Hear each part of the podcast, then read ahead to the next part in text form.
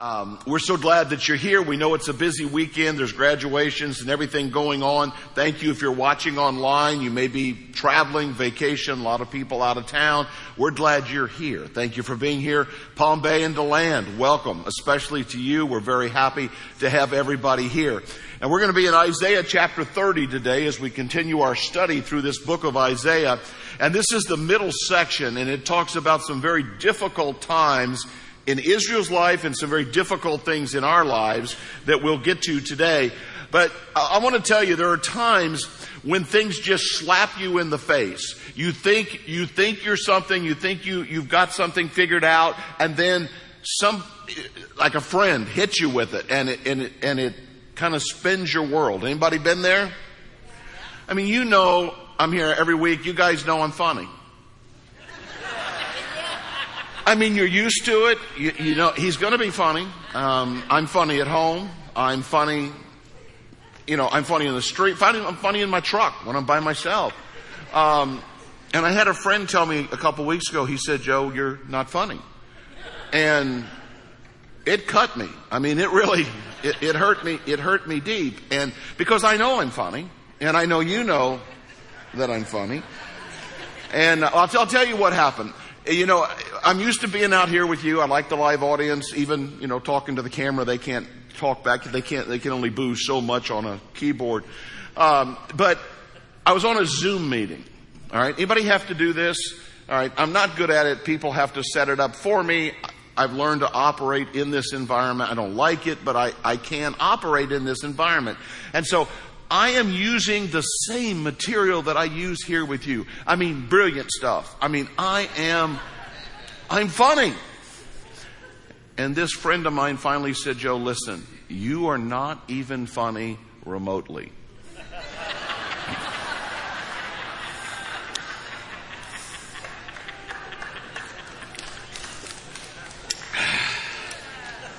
Fortunately for you, you pay me to teach you the Bible. Okay, so. So, Isaiah 30.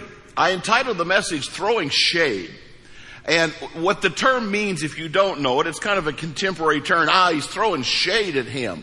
It means he's taking a dig at you. He's puncturing you somehow. He's uh, he's putting you down, but in a subtle, weird kind of way. Sometimes you got to go to a friend and go, "Hey, I know this is a slam, but what does this mean?" That's when somebody's throwing shade at you. It's like, oh, that's really what he meant? He meant to say that to somebody else? Yeah, that, that, that's throwing shade. In Isaiah 30, God is throwing shade at his own people. Because his people have decided that they do not need him, they do not need his word, they do not need his spirit, and they want nothing to do with him. And God explains to them what's about to happen and the dangers that they're going to run into as individuals, as families, and as a corporate nation as a result of the choices they're making. God throws shade at them and says, let me show you where you're headed if you stay on this road. Now, the road looks very similar to the road that we're on today. And it's where, it's one where the Word of God is very much minimalized. Now listen to me. I do not expect my non-Christian friends to respect and revere the Bible. Some of them do, which is very interesting to me. They don't even know what's in it, but they have a respect and a reverence for it. What terrifies me is when churches have no reverence. And listen, you cannot listen to more sermons than I do on a given week. And I listen to a broad range. And I am amazed at how often the Bible's not even used. Or if it does get used, it is used in absolutely the wrong way. I mean, a third grader could sort out the exposition and say, well, that's not what that says. That's not right. And that's what's passing for preaching because people, as Peter said, are hearing what they want to hear, not what the Word of God says. So I'll say it one more time. Don't ever, ever trust a preacher. I don't care if it's me, if it's Cord, Shane, Ben, Ryan, whether it's somebody you're listening to online, you get your Bibles out and you confirm it. And if they're teaching what's not in the Bible, get out, change channels. There's good stuff to be had, but you make sure they're standing firmly on the Word of God. That, all right, that's. All right, that's just that was just free. Okay, let's go. Isaiah 30. All right, we're going to look at verses 1 to 11 and then 15 to 18. So if you're following along in your Bible, scroll, iPad, stand with me, please, out of respect. Um, it starts off with woe, and I always have to explain this, that we're not stopping a horse. When God, when God uses the word woe, you're in big trouble. It means look out, danger, you are about to get it. Woe to my obstinate children, declares the Lord. To those who carry out plans that are not mine, forming an alliance, but not by my spirit, heaping sin upon sin, who go down to Egypt without consulting me. See, they're looking for connections to avoid God, but still protect themselves. Who look for help for Pharaoh's protection, to Egypt's shade for refuge. But Pharaoh's protection will be to your shame. Egypt's shade will bring you disgrace. Though they have officials in Zoan and their envoys and arrive in Hanes, everyone will be put to shame because of a people useless to them. That would be the people of Israel, who bring neither help or advantage, but only shame and disgrace. An oracle concerning those living in the Egyptian desert through a land of hardship and distress. Lions and lionesses of adders and darting snakes, the envoys carry their riches on donkeys' backs and their treasures on the humps of camels to that unprofitable nation, to Egypt, whose help is utterly useless. Therefore, I call her Rahab the do nothing. Go now and write it on a tablet for them, inscribe it on a scroll, that for the days to come it may be an everlasting witness.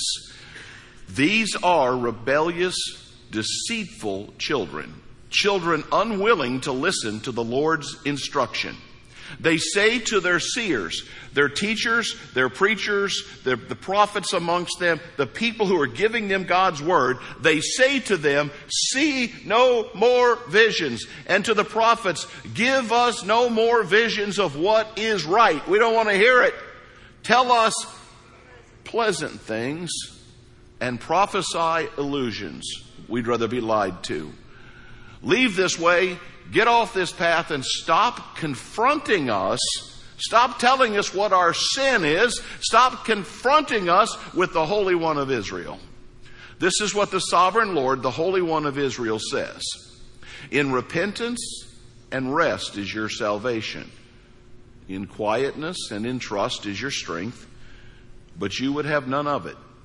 You said, No, we will flee on horses. Therefore, God said, You will flee you said, We will ride on swift horses. Therefore, God said, I will give your pursuers swifter horses. A thousand will flee at the threat of one, a threat of five, you will all flee away. Till you are left like a flagstaff on a mountaintop, like a banner on a hill. Yet the Lord, listen to this, after all that, all the rebellion, all the hatred of God turning from God, yet the Lord longs to be gracious to you. He rises to show you compassion, for the Lord is a God of justice. You can be seated. So it's a passage about danger. It's about facing dangers in our life. And here's, here's the question, maybe the question of the day. When somebody brings you a message of confrontation, when somebody brings you a difficult message, do you hate the messenger or do you heed the warning? Israel chose to hate the message. In fact, every time. There is a valley in Israel where all of the prophets are buried because Israel killed them all. Every one of the people that God raised up, Jesus was not unique in that story. As a prophet and the Son of God, they killed all of them because they did not want to hear the truth. They continued to go through this cycle where, okay, we got it, we're good, things would go bad. All right, what we need now is to partner with Assyria. What we need now is to partner with Egypt. They would never turn back to God. Even after all the, mir- the miracles, they look back in their history. I'm not Jewish. I can't look back and talk about the Red Sea. I can't look back and talk about the, the night of the, the plague of the firstborn. I mean, I can do it historically, but these, these are their relatives. They know these stories. They know they're real. And yet, when difficult times came, rather than make an alliance with God, they turned to make an alliance with Pharaoh. Now, let me tell you about the dangers of these alliances. This is why it's because when you make an alliance with a country, you're now connected to them. That's what's so dangerous about making alliances with countries around the world. Because countries that are not thinking the way we think, they don't have our value system, they don't care about human life, they don't care about souls. It, it, you get an alliance with them, they go to war, guess how it works? You're committed to go to war with those people. And America's gotten itself in trouble more than once because of a bad alliance. And we could talk about, well, we just will, all right? Let's talk about what's going on. I don't care if you, you may disagree with me, and that's okay. Um, but the situation is playing out in the Middle East. It's amazing to me that nobody can figure this out. Uh, maybe you've never heard this phrase before, but Israel is God's chosen people. you know why they were chosen? They were tiny, insignificant. In fact, at one point they were nothing. They were non-existent. God picked Abraham by himself and said, I'm going to make a great nation out of you. All right? Nothing significant about them except that the Messiah would come through their line and God said, Israel is the apple of my eye. Why is Israel a special place? Because Jesus came through that line. All right? You understand that? That's really pretty simple, isn't it? Now, if you go back in history, no country has ever ceased to exist and then come back into existence till 1948. Israel is the only nation in history. We've lost, we've lost hundreds and thousands of countries throughout history, but only one has come back into existence, and that's the nation of Israel. And it's prophesied in Isaiah 66. We'll get to that in a couple of months. But so in 1948, the entire Arab world came against Israel. The entire Arab world. Israel is about the size of Volusia County, just in case you're keeping score. And the entire Arab world lost terribly. They tried again in 67. Israel destroyed them. 73. 2014. They talked, they talked to the, the people from Gaza and they said, we don't understand. This headline in the Gaza paper, by the way, they said, we don't understand it. We shoot rockets and their God turns the rockets. Now, let me let me tell you that, first of all, it's dangerous to be allied with those kinds of people that are trying to, to kill Israel. G- Genesis 12, Genesis 15 says, if you bless Israel, you'll be blessed. If you curse Israel, you'll be cursed. That hasn't gone away. There's your alliance right there. Does that make sense to everybody? All right, now listen. Here's the deal. I have more Arab Palestinian friends by far than I do Israeli friends. You know why? There's a whole lot more of them. I have a lot of friends. And you know what they want? They want their families to find Jesus just like we do. All right? That that's that's the goal. But the alliance is what you have to be careful of. I, I, said this last night. You might as well get it too. All right. The the word the word Palestinian words mean things. Do you guys know that? Always look up a word. All right. People think you're brilliant just because you look up a word and give them the etymology. All right, the word Palestinian, anybody know what it means? Invader. I don't have to make things up. I just use a dictionary. It, so every time you hear that phrase and they go, no, the Palestinians have always been in the land. Well, what do we say we just break down the word? No, Israel has been in the land for 3,000 years. So the alliance that our government makes is absolutely critical to whether this nation will be blessed or cursed. Does that make sense to you? Enough of that. Now, what about you and me? What about our alliances? Well, just because I hang out with that person or that group doesn't mean I'm like them. This is what I've said since I was about 18 years old. Not yet. Not yet. And I'm not speaking theoretically, I'm talking to a guy who's fallen more times than you can imagine. How did I get here? I just joined, I just came to do this, and two months later, I'm involved in all of this? Are you kidding me? And you wake up and you're like, how did I get here? Am I the only sinner in the room? All because of an alliance. Now, you didn't sit down and write up a plan. You didn't say, oh, yeah, I think um, I may broker a deal here.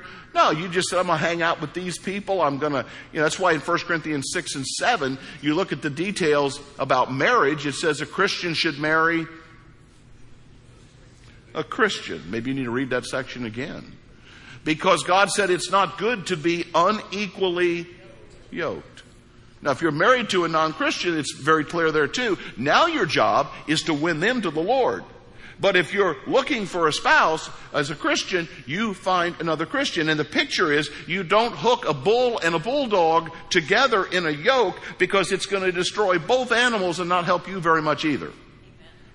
You need an equal yoke to pull the wagon. That's the analogy that's there. You've got to come from the same place, and our culture is, is an example of that. So, well, but I, but I'm not a part of that. I, I, I hang out with them. Yeah, I got some business dealings with them. Listen, let me explain to you how it works. Uh, if you're sitting in the getaway car when your friends rob the bank, they're going to take you to jail too. That's that's how it works. That's the danger of alliances. And God said, if you make an alliance that is not with me, you go somewhere else, you are in grave danger. Proverbs 27 12. The prudent, that word means wise, see danger and take refuge. The simple, that word means stupid, keep going and suffer for it. The wise see danger and take refuge. The stupid keep right on going. You apply that as you need to apply it.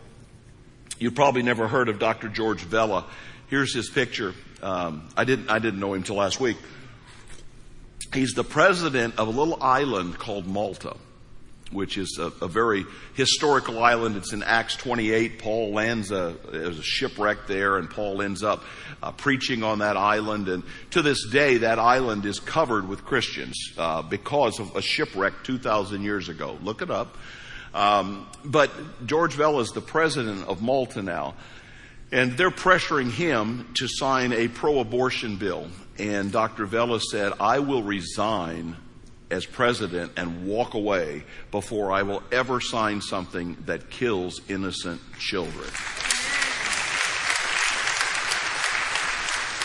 There are still people with integrity. And I read the quote, and all I could think about was the New York State House. Was that six months ago, a year ago, when the entire State House erupted in cheers because babies could be killed right up to the moment and even after the baby was born. And everybody in the House and Senate chamber in Albany cheered.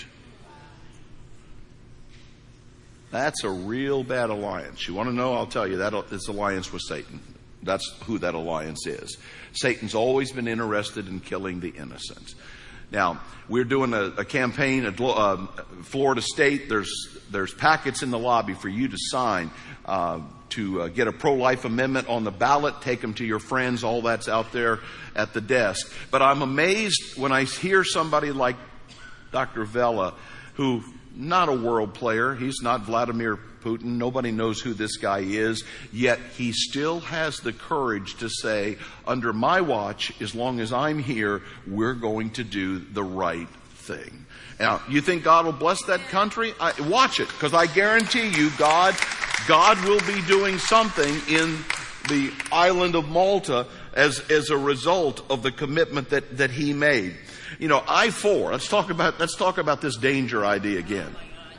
Yes. Do you know it's now, it is the most dangerous road in America? Somebody said last night, well, give me an alternative. I, if, listen, if I had one, I'd take it. If I had a helicopter, I would take that. I can give you some back roads that will help, but most dangerous road in America is between Tampa and Daytona Beach. Now, why do, why do we say that? Well, I mean, we know why accidents, deaths, etc. But it's a reminder number one, if I can stay off it, stay off it. Number two, when I'm there, I better be really careful. Because even if I'm doing everything right and everybody else is out there crazy, I could still get killed. And occasionally I'm the one that's crazy. I mean, we have to be real, right? So you know that when you get there, so you don't drive the same on I-4 as you do when you're driving on Main Street. You have to rethink this. And God said, when it comes to your alliances, be very careful what roads you go down, because those roads and the people you hang with, that's going to determine your ultimate fate. And then the second danger that he has, and he throws some shade at him, is specifically about the Word of God. He said, You are in grave danger when you decide you no longer want to hear the Word of God. Governor Cuomo, let's go back to New York, shall we? He said, and I quote, I want all of you Christians to know that it was not faith that changed anything. It was not God that changed anything. It was not you faithful people that changed anything. It was science. Step over here. Feel a little safer not being that close to his picture. He said, they said, now remember, Isaiah is inside the temple. Isaiah is a very unusual prophet. Isaiah is not a guy out in the wilderness like John the Baptist. He's not a fringe guy. Isaiah is elite. Eli, uh, uh, uh, Isaiah is in with the leaders of Israel. He's there with the king and they're coming to him day after day and they say, stop telling us about God. We don't want to hear it. Stop confronting us with our sin. We don't want to hear it. Stop seeing visions. We don't want to know what God wants us to do. We just want to be left alone. Now you think about that. Amos chapter 8 verse 11. Again, they went through this many times, but this is where I think we are in our country today. Amos 8:11, God said, "I'm going to give another famine to you. You didn't you didn't respond to the last famine." So he said, "This time it will not be a famine of food, it'll be a famine of the word of God." God's going to go silent. Between Malachi and Matthew, God goes silent for 400 years. He said, Nobody wants to listen to me? Fine. God just closed it up, said, Good luck.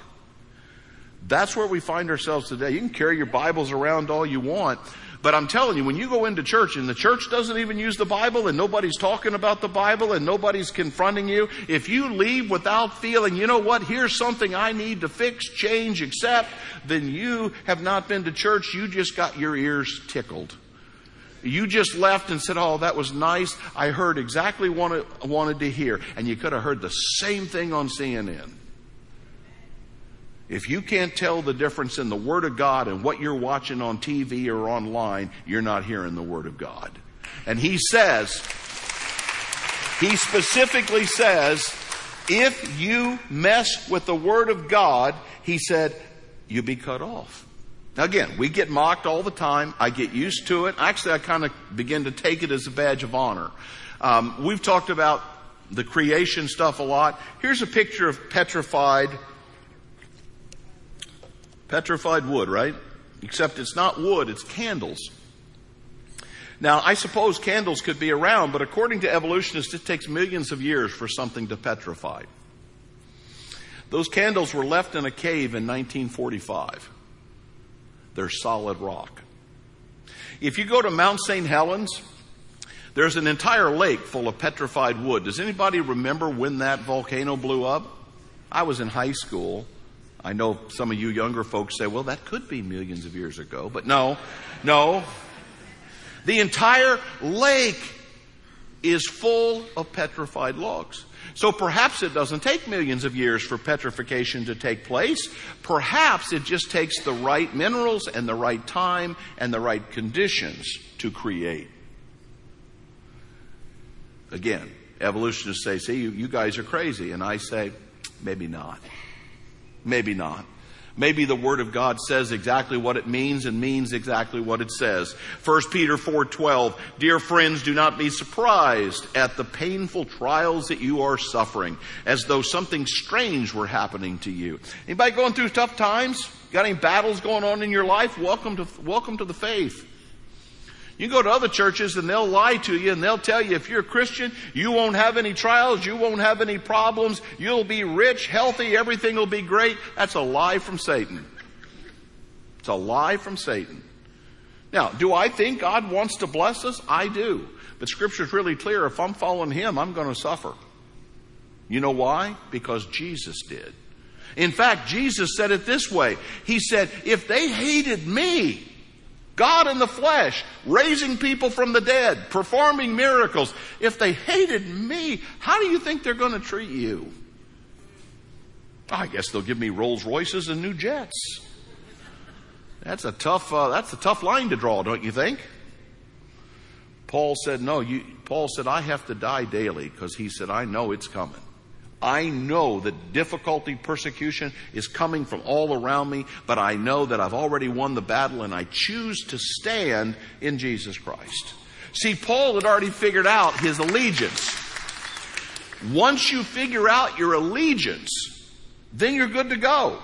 I'm, I've accepted Jesus. I've repented. I've been baptized. I'm following Him. The allegiance deal is now over. I'm ready to go. Ecclesiastes 12. Crazy book. We'll get into that some other time. This is the last two verses. Now that everything has been heard, here's what you need to know. Fear God and keep His commandments. Fear God and keep his commandments. And then the last part, and I shorted myself here, but we're in danger when repentance is no longer in our vocabulary. And what I find is the longer people are in Christ, the harder that word gets. It shouldn't, but it does. See, some things in life are a one time event. You accept Jesus Christ, you're baptized. One time event, alright? If I had to be baptized every time I sin, I'd never get out of the water. I'd just have to stay in there. You guys would just keep me going, alright? That'd just be a, a continual. That's a one time event. It's, it's like Jesus going to the cross. Baptism is where I, I identify with Jesus' death and I come up and I identify with His resurrection. Repentance, however, is an ongoing issue. And this is the hard part. And you know where it's hardest usually? With family, marriages. You know why it's so hard for me to be repentant toward my wife? I'm, I'm going to be transparent here. You ready? Because I'm always right.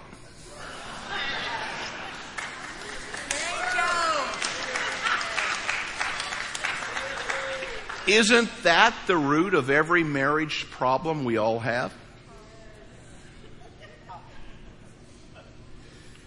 until you figure out I'm not always right. Or you figure out I love my wife or I love my husband even more than I love being right. Then you can figure out what repentance is.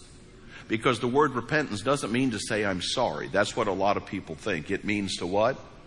To turn around. To go a different direction.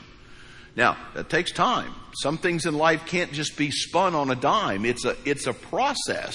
But, but we are called to repent, and that is an ongoing, all day, everyday event, and that is hard. Because Joe constantly wants to do what Joe wants to do because Joe is always right, dang it. And God said, not so much. And so somebody says, Hey, Joe, love, peace, patience, kindness, goodness, gentleness, faithfulness. I'm like, come on, don't be giving me that. See, God, God says, no, you're a little, you're a little off base here. And I got to repent and I got to come back. I don't know what that looks like for you. But they had already decided we're not, we don't care what God says. Doesn't matter because we are not going to change. God said, fine, I can make the enemy's horses run even faster. Go ahead. That's how the story ends. But after all of that, here's what I want you to see. It's a horrible passage. It's a horrible passage about God's disobedient children. And yet, the whole thing concludes with God longs to be gracious to you. No matter how hard you've run, no matter how much you've ignored Him, no matter what, how far you've gone, God's still standing there saying, what I want, what I want is to forgive you and love you and save you. That's why Jesus came. So if you're watching online, push that button. I've decided. Palm Bay, DeLand, you go go up front. Uh, there's a sign right here. People, just help me. I don't know what to do. What do I do next? I just know I need help. God longs to be gracious. You know what the word grace means? To get what you don't deserve. I'll tell you what. If anybody here thinks they want what they deserve, you really don't understand life. The whole point of Jesus coming is to give us what we don't deserve, and that's forgiveness and a right relation in heaven. Ben Carson, you know him as the great neurosurgeon, ended up in, in politics, but um, Ben Carson said, When I was born, I won the lottery. Now, if you know the story of Ben Carson, grew up as a poor child, I believe in Detroit, single mom, very difficult life his whole life. He said, When I was born, I won the lottery. Listen to this. He said, Because I was born in America and I got a shot. And secondly, because I know Jesus. He said, I won the lottery. That's pretty good.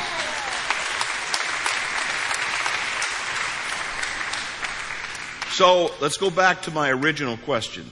When it comes right down to it, it comes right down to it, you're going to shoot the messenger or are you going to heed the warning? Those, that's the choice that we have to make today.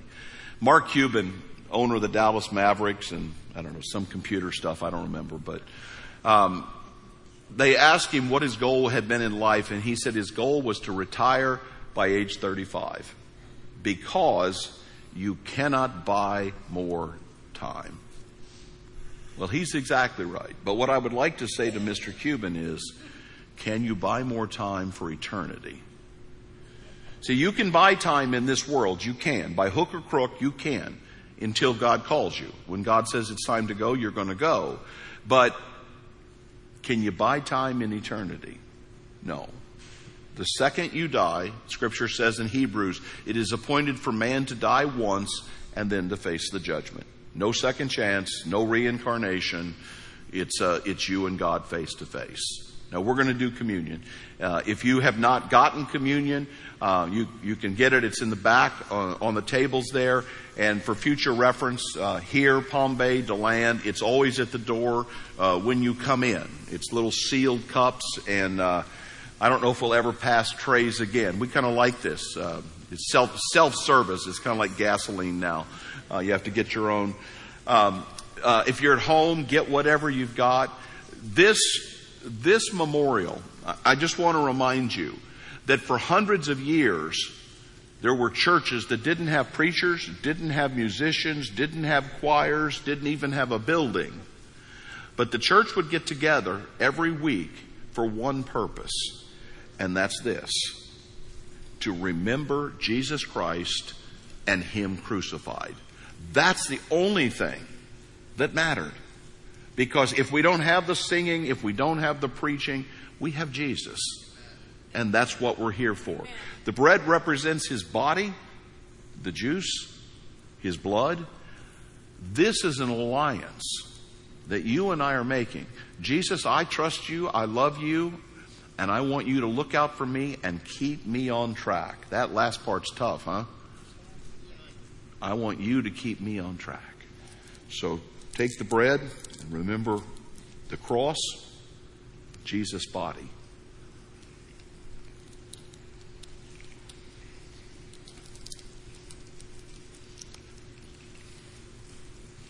And then the juice that represents his blood.